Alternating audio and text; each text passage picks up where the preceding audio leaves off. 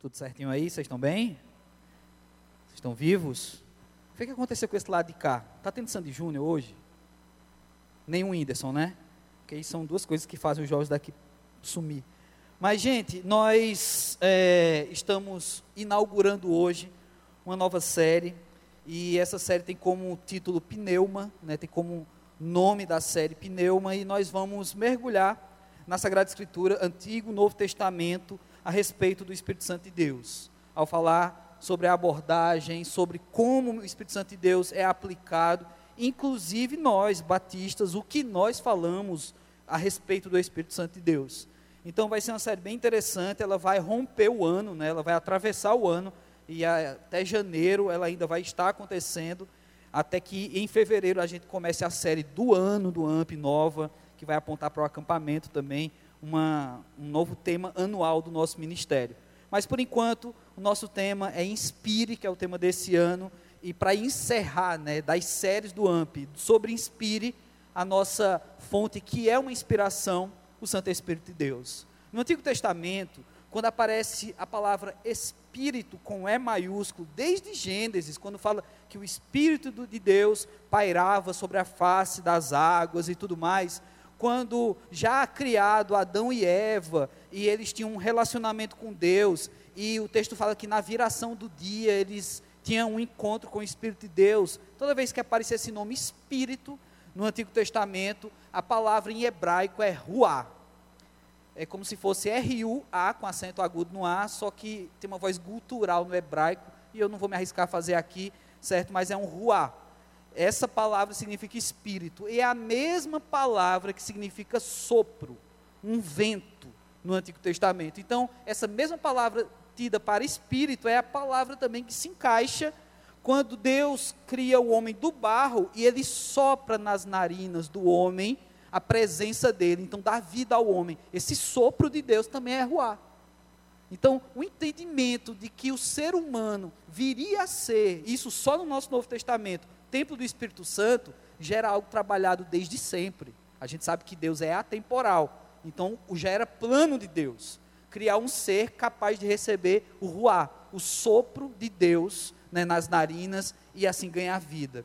No Novo Testamento, a, a palavra usada no grego para traduzir espírito e o Espírito Santo de Deus é a palavra pneuma.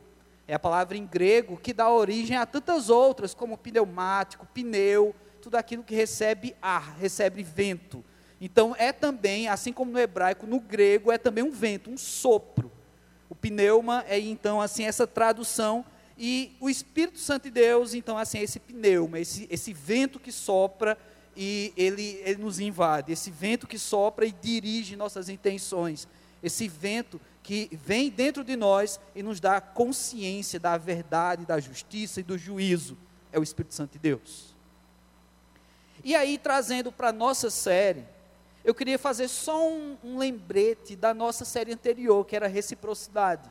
Não é? Então, é, é, como aquelas séries que o episódio anterior, sabe? Aí fala um pouco do episódio anterior, não é? E aí hoje nós vamos ter a nova série. Então, anteriormente, na série Reciprocidade, lá em Gálatas, abre a sua Bíblia, Gálatas 5, 14, 15, a gente vai só fazer uma rápida é, atualização aí da nossa última série Reciprocidade. Gálatas 5, 14 e 15. E você mantém a sua Bíblia nesse texto, porque para a palavra de hoje também será nesse texto, já na nova série, ok? Então vamos lá. Gálatas 5, 14 e 15 apenas por enquanto. Porque toda lei se cumpre em um só preceito, a saber, amarás o teu próximo como a ti mesmo. Se vós, porém, vos mordeis e devorais uns aos outros, vede que não sejais mutuamente destruídos.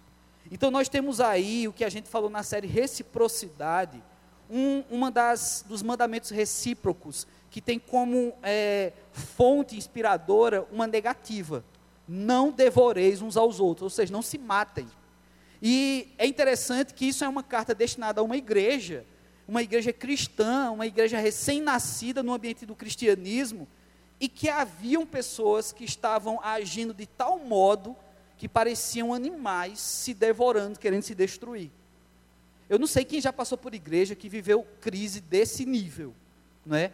Mas a igreja que eu, que eu encontrei com Jesus lá no interior de Pernambuco, na época que eu era novo convertido, rolou altas tretas lá.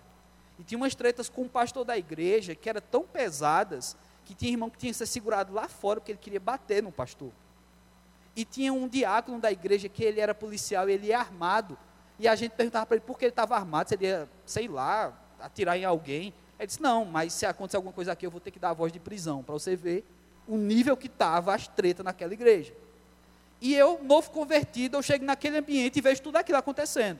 Eu digo, rapaz, não era bom esse lugar, não era um lugar que o pessoal pregava sobre amor, né? Que negócio é esse que está acontecendo aqui? Eu quase saio de vez da igreja, porque assim que eu chego, eu encontro esse tipo de ambiente. Mas isso não é, então, uma virtude, entre aspas, da igreja das origens, da igreja primitiva. A igreja dos Gálatas tinha esse problema, esses problemas acontecem, inclusive, ainda hoje. Eu já mencionei aqui, não é? Que é bem provável, é possível que existam pessoas na igreja que você não tem boa afinidade. E que não é o fato disso acontecer que a igreja vai deixar de ser igreja. Infelizmente, tem gente que quando tem treta com alguém na igreja, a pessoa deixa de ser igreja. Porque a igreja não vai deixar de ser igreja. Quando você sai por causa disso. Não é? Então, a gente precisa ter muito cuidado com como a gente enxerga as coisas. Tem uma igreja que eu fui pregar um tempo atrás, em outro estado, e que eu sentei numa cadeira que as pessoas disseram assim: Olha, ainda bem que a irmã Fulano de Tal não veio hoje, porque essa é a cadeira dela, pastor. E como você é visitante e não tem cara de pastor, disseram isso para mim, e eu já sabia. Como você é visitante não tem cara de pastor, com certeza ela ia mandar você sair dessa cadeira, porque é a cadeira dela. Olha que besteira, sabe? Quinta série, uma senhora da quinta série, né? Porque é besteira isso. Mas tem tanta quinta série nas igrejas, tem tanta problema picuinha, coisa pequena, que se estende ao longo dos anos, das décadas. Né? Eu tenho um amigo aqui na igreja, que faz parte do AMP, que ele diz o seguinte, pastor, tem umas coisas na PIB que eu não entendo. Tem coisa, tem gente que não se dá bem na PIB, que eu acho que foi o coleguinha que roubou lá no primício a canetinha dele. E até hoje as pessoas não se dão bem. Sabe, tem umas coisas que parece que é muito estranho que acontece nas igrejas. Isso acontece inclusive aqui, não é? Mas para a gente pensar, sobre essa nova série Pneuma, é preciso relembrar então essa, essa ideia de reciprocidade. Porque a gente entende que a gente tem que fazer o bem, que a gente tem que agradar a Deus e, é, e a gente precisa aprender a conviver com as pessoas. Mas isso só é possível se houver a presença do Espírito Santo. E aí, eu queria colocar uma imagem aqui. Coloca aí, por favor, a, a imagem de número 1. Então, dá uma olhada nisso aí. Reciprocidade verdadeira só é possível quando houver presença do Espírito, pneumo, o Espírito Santo. Qualquer ação de bondade fora do Espírito está, ainda que inconsciente, relacionada a algum tipo de interesse, troca. Deixa essa imagem aí. Quando a gente quer fazer o bem e não está e não é cheio do Espírito Santo e não tem o Espírito Santo de Deus dentro de nós, ainda que inconscientemente, há um interesse nisso. Há um interesse. E se tem uma pergunta que faz muito no gabinete pastoral, nos corredores da igreja, pela internet que a gente, pastor, recebe, é que se as pessoas boas vão para o céu. A gente ouve muito essas perguntas. Pastor, mesmo uma pessoa que não é da igreja, mas faz tão bem, tanto bem, será que ela vai para o céu? A gente não tem que colocar ninguém no céu e também não é direito nosso tirar ninguém do céu. Isso é uma coisa entre a pessoa e Deus. Mas, olhando para a palavra de Deus, só uma maneira de você herdar o reino de Deus é através do caminho, e o caminho é Jesus. Então é, é necessário que você seja salvo por Cristo Jesus, pelo sangue derramado, não só por bondade, não só por fazer coisas boas. E aí, tem muita gente que faz coisas maravilhosas, mas não foi salvo. Então não é pelas obras. Porque, infelizmente, se a pessoa não tem o Espírito Santo de Deus, há interesse. Pode ser implícito ou explícito. Mas que há um interesse há em fazer o bem por alguma coisa, seja para se sentir bem, seja fazer o bem porque te faz bem ver o outro bem. Isso já é uma troca. Isso já é, não é simplesmente um interesse pesado que é que eu vou ganhar em cima disso? Eu vou enriquecer em fazer o bem? Não, não. Mas muita, muito do que se faz sem espírito, na verdade, eu afirmo que tudo o que se faz e a pessoa não tem o Espírito Santo, há sim interesse. Querendo ou aceitando ou não ao interesse. Então, como eu estou fora uns, uns, dias de redes sociais, se você quiser tirar uma foto né, disso aí, mas como é, é uma informação, uma frase, eu não sei se é uma frase, é um texto meu, então não, não dá tanto poder assim. Então, a próxima imagem aí, vamos colocar poder nesse texto. Pronto, aí você tira uma foto, certo? Porque aí o pessoal vai dizer, caramba, Billy Graham disse isso. Né? Aí você tira uma foto, sabe? Billy Graham disse esse negócio e o negócio está chique. Mas quem é Billy Graham na fila do pão?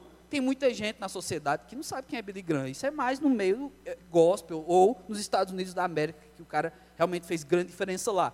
Então, se você quiser tirar uma foto melhor ainda para alcançar as redes sociais, aí eu peço a próxima imagem. Aí sim a gente vai alcançar as pessoas, não é?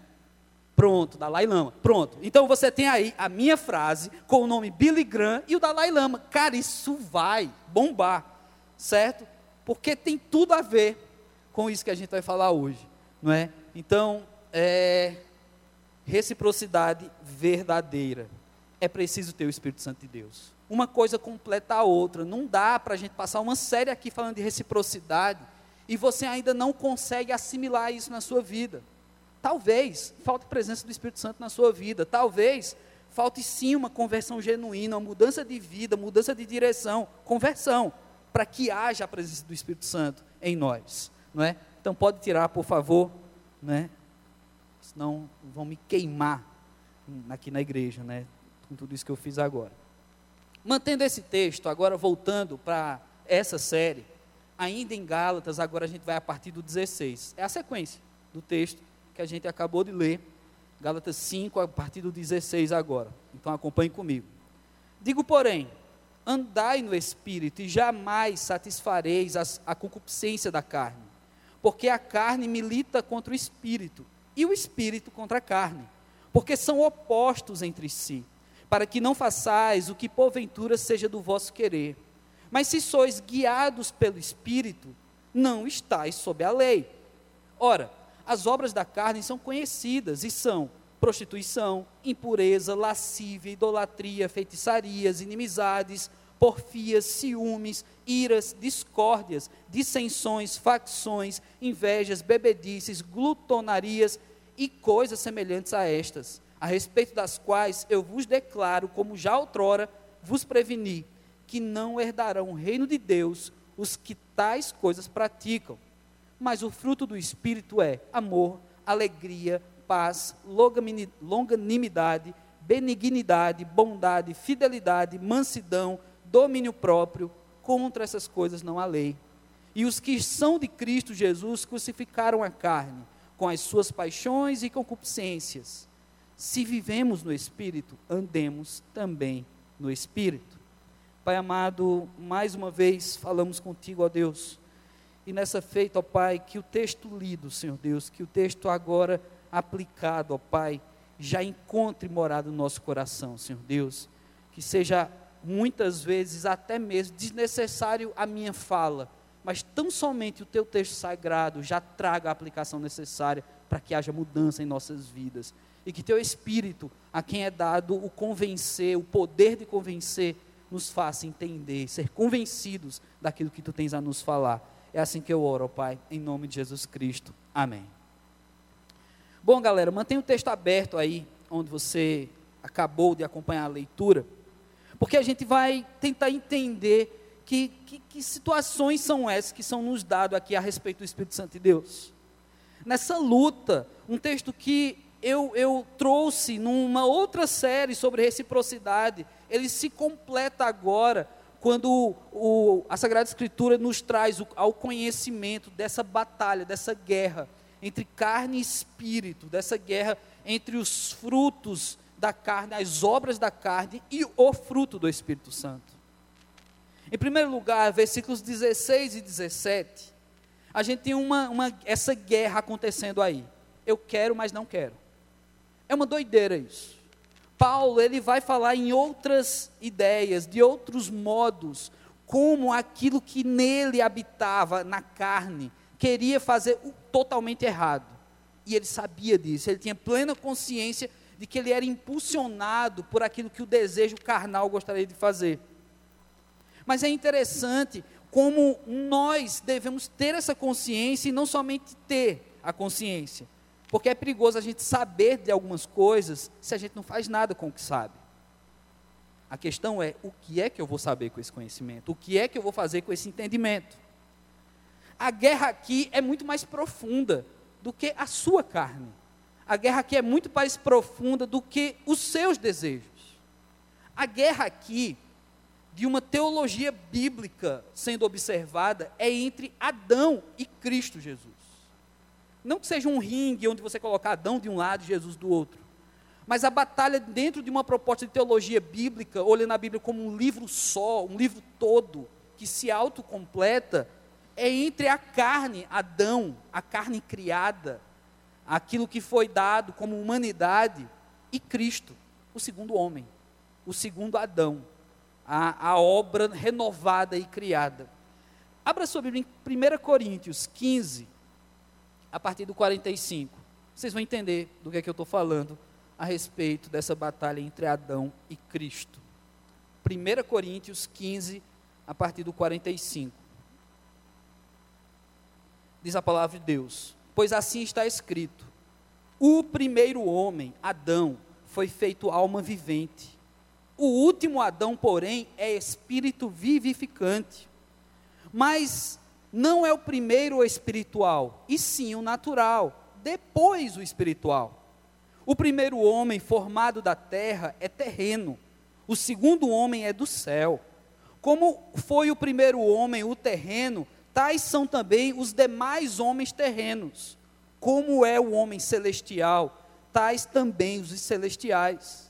E assim como trouxemos a imagem do que é terreno, devemos também trazer a imagem do celestial. Isso tem uma profundidade teológica e inclusive filosófica dentro das palavras de Paulo até claro pelo nível de intelectualidade dele e do conhecimento que esse homem traz consigo, a respeito de uma ideia da criação e de como o pecado entrou na humanidade. Como o pecado entrou na raça humana, o, o que corrompe a, toda a criação é o homem. Ao homem foi dado, então, a imagem e semelhança de Deus, e ter a, a, condição de conhecer todas as coisas, de denominar os animais, de cuidar da, dessa terra que Deus deu.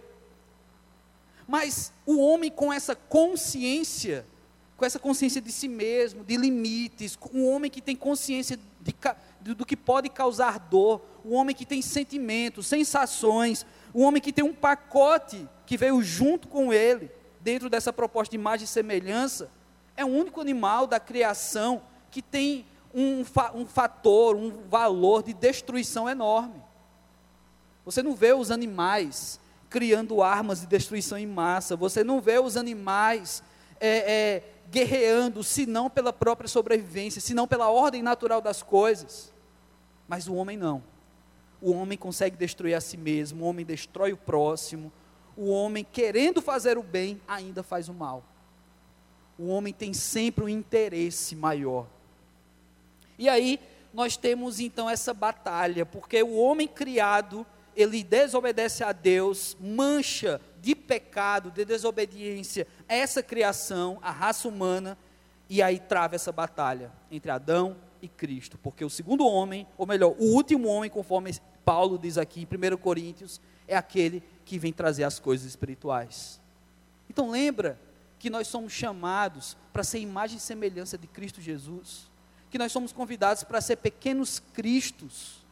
Pois é, é porque a gente tem que deixar de lado a imagem do primeiro homem, de Adão. A gente não pode mais ser reconhecido como desobedientes de Deus. Mas a gente agora tem que ser reconhecido como obedientes de Deus. Porque Cristo amou o mundo de tal forma que ele deu a sua vida por obediência a Deus, para cumprir o que já estava sobre ele, a profecia. Ele obedeceu. Obedeceu quando foi colocado diante dele tentações. Obedeceu quando foi colocado diante dele traições. Obedeceu quando foi colocado diante dele a, o próprio desespero humano de viver o que ele estava para viver. Jesus viveu. Então, a batalha entre Adão e Cristo, dentro dessa proposta de teologia bíblica, é simplesmente a batalha entre o desobediente contra o obediente. E essa é a imagem do Espírito a qual nós somos convidados a viver. Aqueles que andam no Espírito, conforme o final desse texto que nós lemos, são as pessoas que obedecem. São as pessoas que entendem e obedecem à vontade de Deus. Mas se carnalmente, se dentro da proposta humana, nós já somos tendenciosos a desobedecer, como então viver? O versículo 18, então somente ele, ele fala sobre ser fora da lei. Mas, se sois guiados pelo Espírito, não estáis sob a lei. Mas que história é essa? Como é possível viver fora da lei? E quando fala lei aqui na palavra de Deus, você sabe muito bem que não são as leis de trânsito, né? Que você conhece ou não, né? em Fortaleza tem gente que não conhece. É, a lei não é a lei estabelecida tão somente pela Constituição, você sabe do que lei é essa que a palavra de Deus aqui está falando. É a lei que se cumpre em Cristo Jesus. São os mandamentos de Deus, que foram estabelecidos lá no Antigo Testamento e que eram seguidos pelos religiosos judaicos, judaizantes, e até hoje ainda é seguido por muitos desses judeus. Pois é, essa lei faz com que, não, as pessoas que vivem debaixo do Espírito Santo, as pessoas que são guiados por esse Espírito, são verdadeiros fora da lei. Mas por que isso? Romanos 5, 12, 13 tem a resposta. Romanos 5, 12, 13. Vamos ver o que é ser fora da lei agora.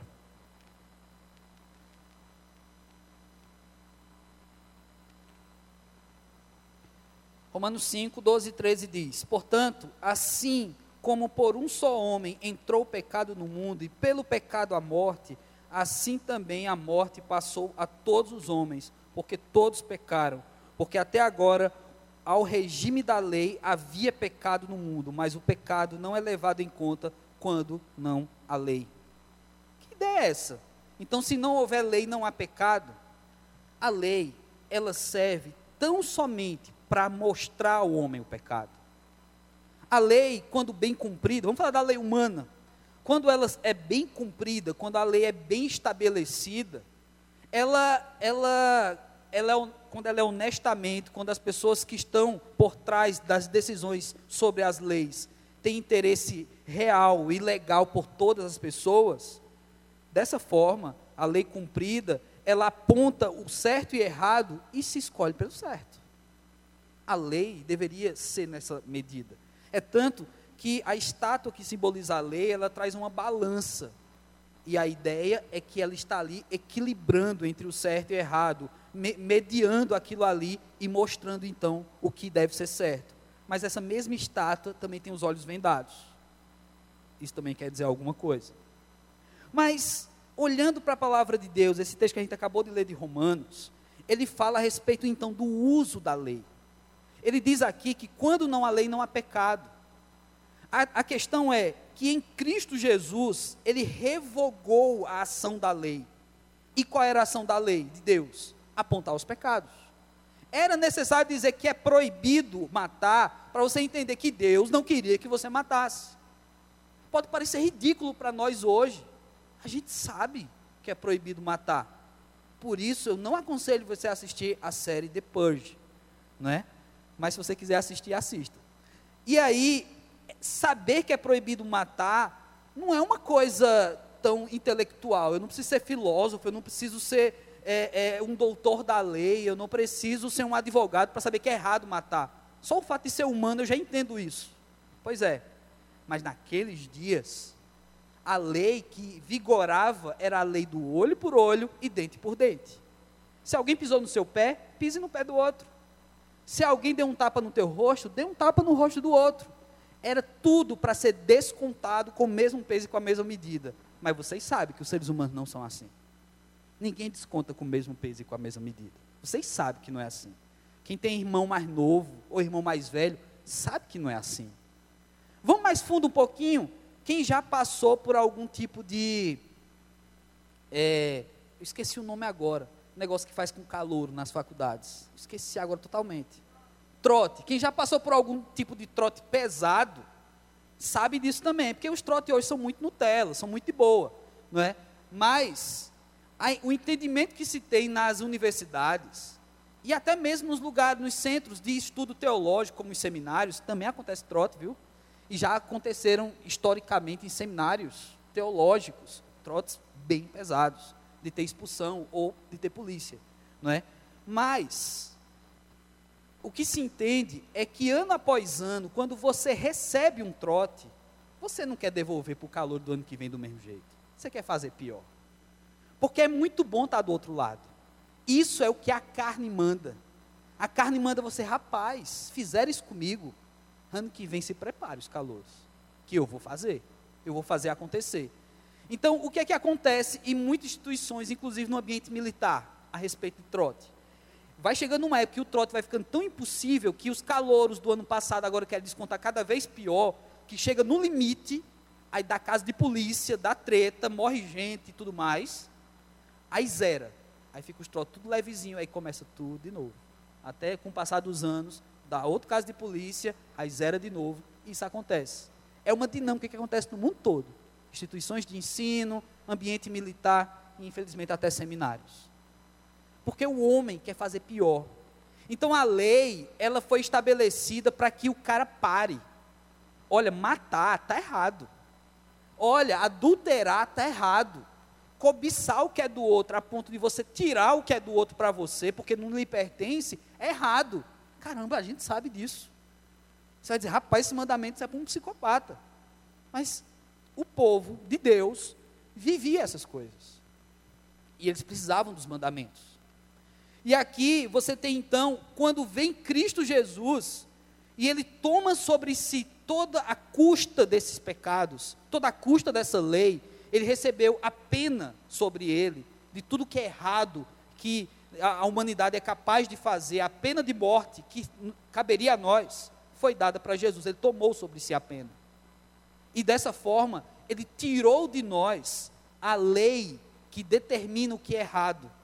Agora, a lei de Jesus é a que aponta o certo.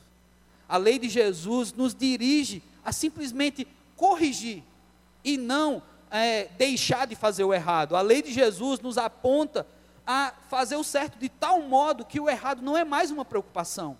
Porque era isso que acontecia nos tempos de Jesus. Os fariseus, eles impunham as leis, os religiosos, de tal forma que era pesado para as pessoas. Então era difícil você ser um religioso, entre aspas, perfeito, porque para ser perfeito como os fariseus era muito difícil. O fariseu, é, um sacerdote, um fariseu refinado, digamos assim, ele andava com um paninho no bolso para coar água, caso ele estivesse na casa de outra pessoa e ele não soubesse a origem da tua água. Porque na tua água poderia entrar um inseto. E se aquele inseto tivesse picado, por exemplo, um porco que era considerado um animal imundo, e o sacerdote, o sacerdote tomasse aquela água com aquele inseto, mínimo, pequeno, que ele não conseguia enxergar, ele, ele estaria pecando. Ele considerava que ele estava comendo carne de porco. E ali ele estaria impuro em pecado. Isso era um sacerdote, um fariseu refinado. Então ele andava com um paninho no bolso. Ele chegava na tua casa e dizia, me dá um copo d'água. Aí você pegava a sua jarra, aí ele pegava o paninho dele e na tua frente, descaradamente, ele coava a água. Aí, por isso que a Bíblia fala, vocês, vocês coam os mosquitos, mas deixam passar camelos. Vocês têm o seu paninho para não deixar passar um mosquitinho na água, mas vocês deixam passar pecados gigantescos porque vocês estão negando tudo aquilo que, era, que Deus havia prometido. Vocês estão colocando peso sobre as pessoas para que a religião não seja aplicada na vida delas. Pois é, isso era o que a lei fazia. Aí vem Jesus e desbanca tudo isso. Jesus vem para mostrar que não precisava mais desse peso da lei. Mas Jesus disse: toda a lei se resume em dois mandamentos: amar a Deus acima de todas as coisas e ao próximo como a ti mesmo. Cara, é espetacular esse plot twist de Jesus. Porque tudo estava levando a entender que a, a, treta ia só piorar na raça humana. É que nem o lance dos trotes. a tendência no ambiente da lei era só piorar, era só piorar e o ser humano ficar cada vez pior, porque era isso que estava acontecendo. E lembra que certa vez a raça humana estava tão ruim que Deus deu um restart na raça humana. Deus inundou tudo. Deus afogou a humanidade para recomeçar. Só que dessa vez o plano de Deus vinha através do segundo homem, Jesus Cristo. E com o segundo homem vem a aplicação desse Espírito que sopra sobre nós, que sopra dentro de nós. Porque isso é promessa de Jesus também, deixar o Espírito Santo para nós. E desse modo, assim, já não viver mais sobre o regime da lei, ser verdadeiramente um fora da lei, no entendimento do texto que nós temos. Mais uma vez, 18. Mas se sois guiados pelo Espírito, não estáis mais sobre a lei. Não estáis mais debaixo daquela lei. Aquela lei era para quem não tinha o Espírito. Aquela lei era para quem não consegue discernir o que é certo e errado. Então a lei mostra. Mas se vocês estão no Espírito, vocês não precisam mais da lei. Vocês precisam andar no Espírito. Andando no Espírito, eu acerto. Eu não devo me preocupar em erros. Eu devo me preocupar em acertar. Amar a Deus acima de todas as coisas quebra e coloca um fim em todas as leis de idolatria. Toda e qualquer lei relacionada a deuses, elas são colocadas em terra, no chão, diante do amar a Deus acima de todas as coisas. Caramba, acima de todas as coisas. Então nada deve tomar o lugar de Deus na vida da gente. E amar o próximo como eu devo me amar? Eu devo me amar e amar o próximo. Acaba com todas as leis de relacionamento humano. Se eu amo o próximo e se eu me amo suficientemente e amo o próximo da mesma maneira, eu não vou matar. Eu não vou roubar por amor. Quem rouba, quem rouba do outro é porque tem amor ao dinheiro do outro. Quem adultera é porque tem amor a pessoas e não a honrar o outro. Tem amor ao desejo e se submete a isso. Quem vive debaixo de tantos outros pecados que são listados aqui, é porque ainda não tem o Espírito. E aí a gente vai para o terceiro e penúltimo bloco dessa mensagem onde a carne vence. Carne wins. Versículos 19 a 21. E tem uma lista aí. Agora, diante dessa lista, a gente é ser humano. Quando a gente lê uma lista de pecados assim, obras da carne, aí, aí começa a ler. Aí você, eu não sei, eu, eu, vou dizer como eu sou. Eu não posso acusar ninguém aqui, certo? Eu vou dizer como eu sou, sou humano. Quando eu vejo uma lista de pecados como essa, eu vou dizendo assim: eita, ainda bem que eu estou pecando mínimo desses aqui. Eu faço isso, faço aquilo, mas está errado pensar desse jeito. Olha, olha, como é interessante. O texto começa por prostituição, vai para impureza, que é, tem a ver com questão sexual, lascívia, idolatria, outros deuses, feitiçaria, certo? Que é você ficar torcendo para o seu time ganhar, feitiçaria.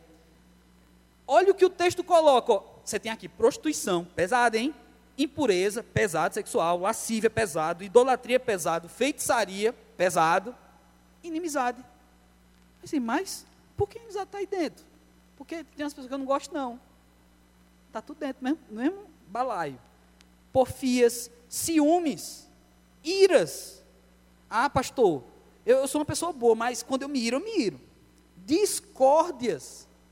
Ainda bem que isso não tem dentro da igreja. Não tem discórdia dentro da igreja dissensões, pensamentos diferentes, gerando briga. Isso nunca acontece em eleições. Facções, invejas, isso não tem na igreja.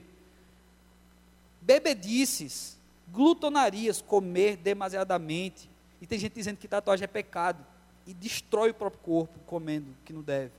Coisas semelhantes a essa e coisas semelhantes, tem mais um bocado, a respeito das quais eu vos declaro, como já outrora vos preveni, que não herdarão o reino de Deus os que tais coisas praticam: inimizade, discórdia, ciúmes, ira. Eu listei aqui quatro das que a gente faz de boa na semana. A gente faz.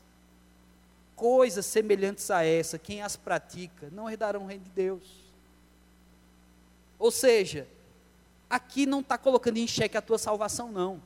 A ideia aqui é mais profunda. Não é que tipo, eu sou salvo como crê algumas religiões, algumas denominações, que você é salvo, mas você pode perder a salvação. Eu não creio nisso. Nós batistas não cremos que a salvação se perde. A questão é que se a pessoa pratica essas coisas, é porque ela ainda não é salva. É porque ainda não há o Espírito Santo de Deus. Se isso é uma prática comum na vida da pessoa. Não significa que carnalmente você pode se irar.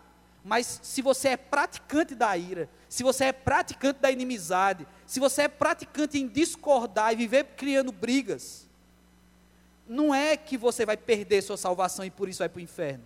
É porque você ainda não teve a salvação. Logo, não tem o Espírito. Se não tem o Espírito, não tem a salvação, então você ainda está debaixo do regime da lei. Você precisa que a lei te mostre o que é certo e errado. É isso.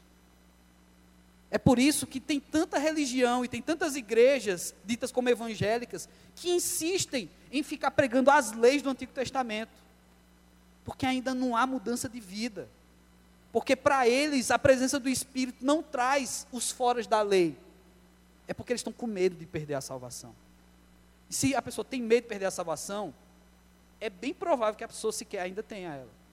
Eu não estou dizendo que isso é uma regra, mas isso pode acontecer. Porque eu não tenho que temer algo que nem sou eu que me dei. Eu não tenho como perder algo que, que não fui eu que comprei. Ela foi dada. Lá em Romanos capítulo 8, tem uma poesia maravilhosa sobre o amor de Deus, sobre a forma como Deus se dedica a nós. E que esse amor, no final desse capítulo 8 de Romanos, fala que nenhuma coisa nos separará desse amor de Deus que está em Cristo Jesus. Nada nos separará desse amor. Nada.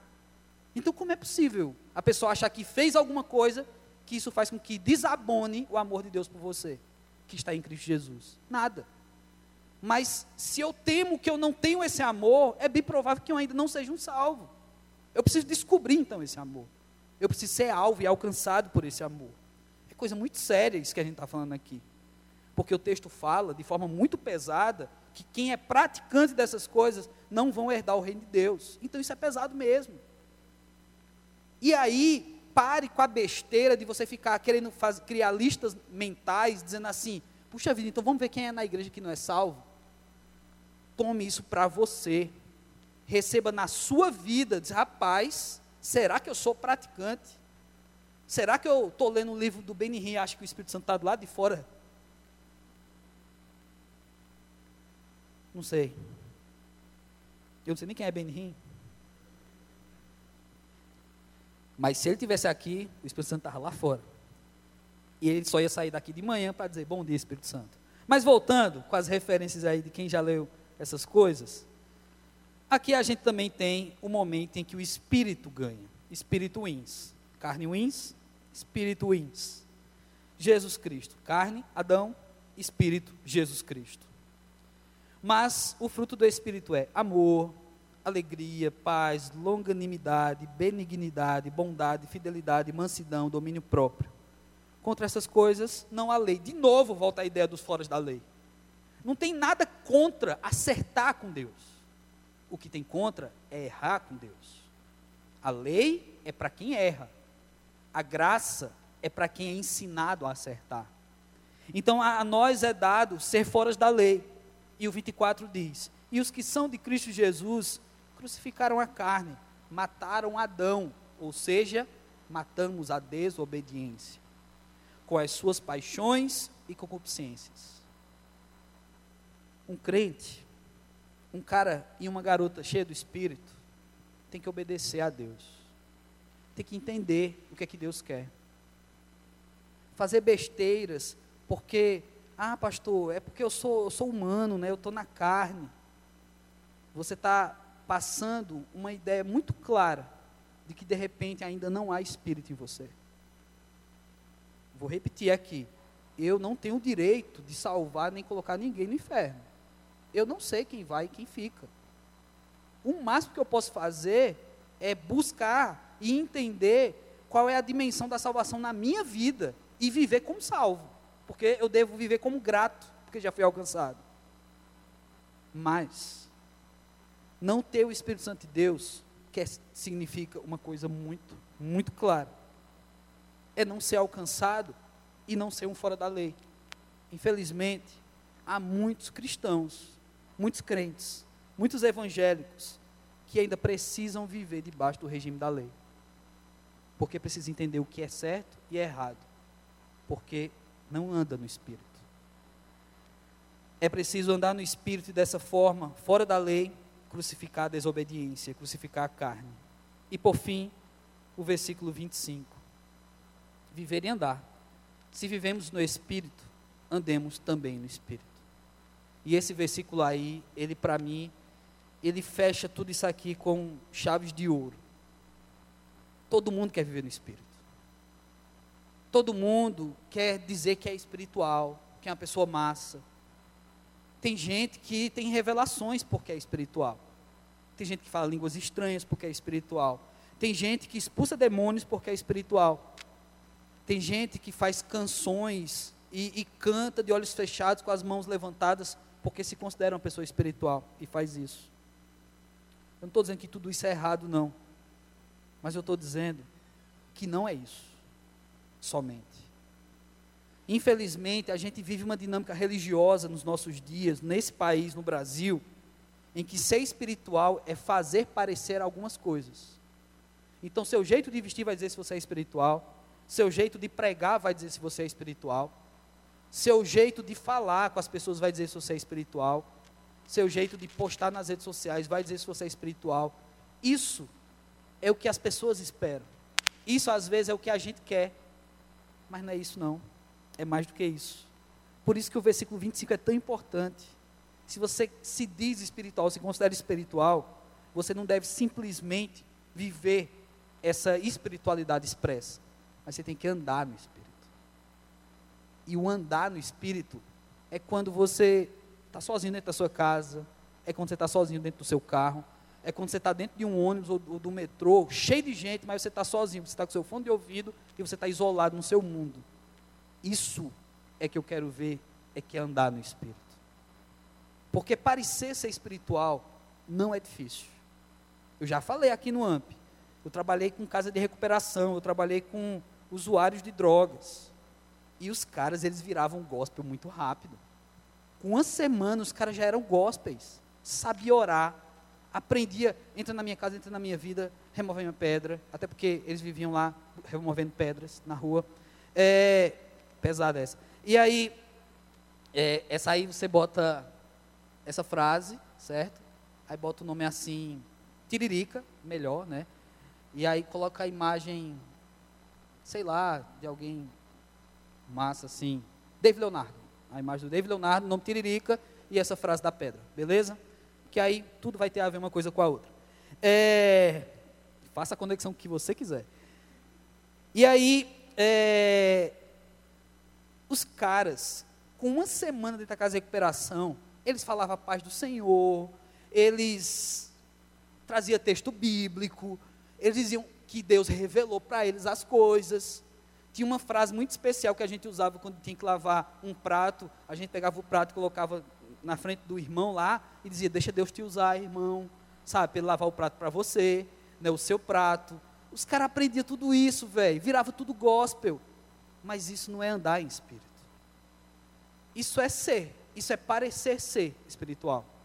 Andar no espírito era quando a gente pegava esses caras e tinha que ir para uma igreja lá do interior e o ônibus quebrava no meio do caminho ou então acontecia uma coisa muito severa, que aí voltava à rua nos caras. Os caras vinham da rua, mas a rua não tinha saído deles ainda. E aí o cara queria partir para as vias de fato. Andava no espírito quando a gente ia jogar bola, que a gente ia ver quem é que estava andando no espírito. Tem gente que não anda, que quando vai jogar bola, a bola, sai espírito, jogo bola.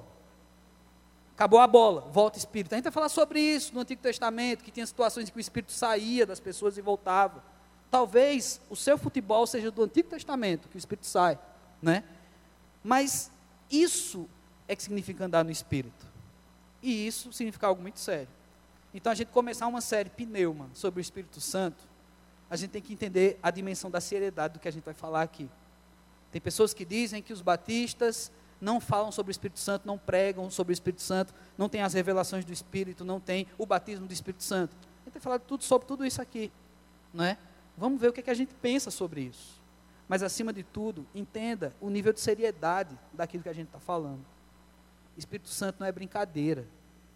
Uma coisa é você ter uma relação com um Deus distante, com um Deus que mandou e você obedece. Outra coisa é esse Deus se sacrificar por você e provar o seu amor. E outra coisa ainda mais profunda é esse Deus, que já foi um Deus que mandava e a gente obedece, que se fez carne para pagar o preço e morrer por nós, e agora vem se internalizar na gente. Isso é muito forte. Isso é muito sério. Então, por isso, não tem outro modo da gente começar essa série, senão com uma mensagem, eu considero tão pesada, tão séria, não é? Talvez você não saia daqui hoje flutuando nas alturas, não é? Cheio do espírito, né? E voando, mandando Hadouken nas pessoas. Talvez isso não aconteça hoje com você. Talvez em outros encontros do AMP, né? A gente tenha batismo do Espírito Santo aqui, né? E você vai ver muitas coisas acontecer, dentes de ouro e tal. Mas se isso não acontecer, só saia daqui e ande no Espírito. Você vai estar fazendo muita coisa. Uma coisa é ser ou parecer ser, outra coisa é andar. Vamos orar, vamos falar com Deus nessa hora. Pai, primeiro Deus, eu quero te pedir perdão, ó Pai, porque eu sei, Deus, que dessa lista, ó Pai, das obras da carne, eu estou dentro dela, Senhor Deus. Ó Pai, se alguém, assim como eu, se identifica com essa lista maléfica, Senhor Deus, nos ajuda, ó Pai, a não sermos praticantes dessas coisas. Se a gente tem ira, se em determinados momentos a gente sai do espírito e vai para a carne, Senhor Deus, nos ensina a andar no teu espírito, ó Pai, e não deixar com que isso vença, com que a carne vença, não deixar com que Adão vença, a desobediência vença em nossa vida, ó Pai. Em nome de Jesus, Senhor Deus. O teu espírito habitando em nós, com certeza ele vai mostrar, ele vai revelar. A gente já não precisa das leis, nós já temos o teu espírito, ó Pai que convence. Nós já temos o teu Espírito que também intercede, Senhor Deus. Então, em nome de Jesus, ó Pai, que o teu povo, que essa galera, que os jovens do AMP, que nós, Senhor Deus, sejamos reconhecidos lá fora, por crentes e descrentes, como um povo que anda diferente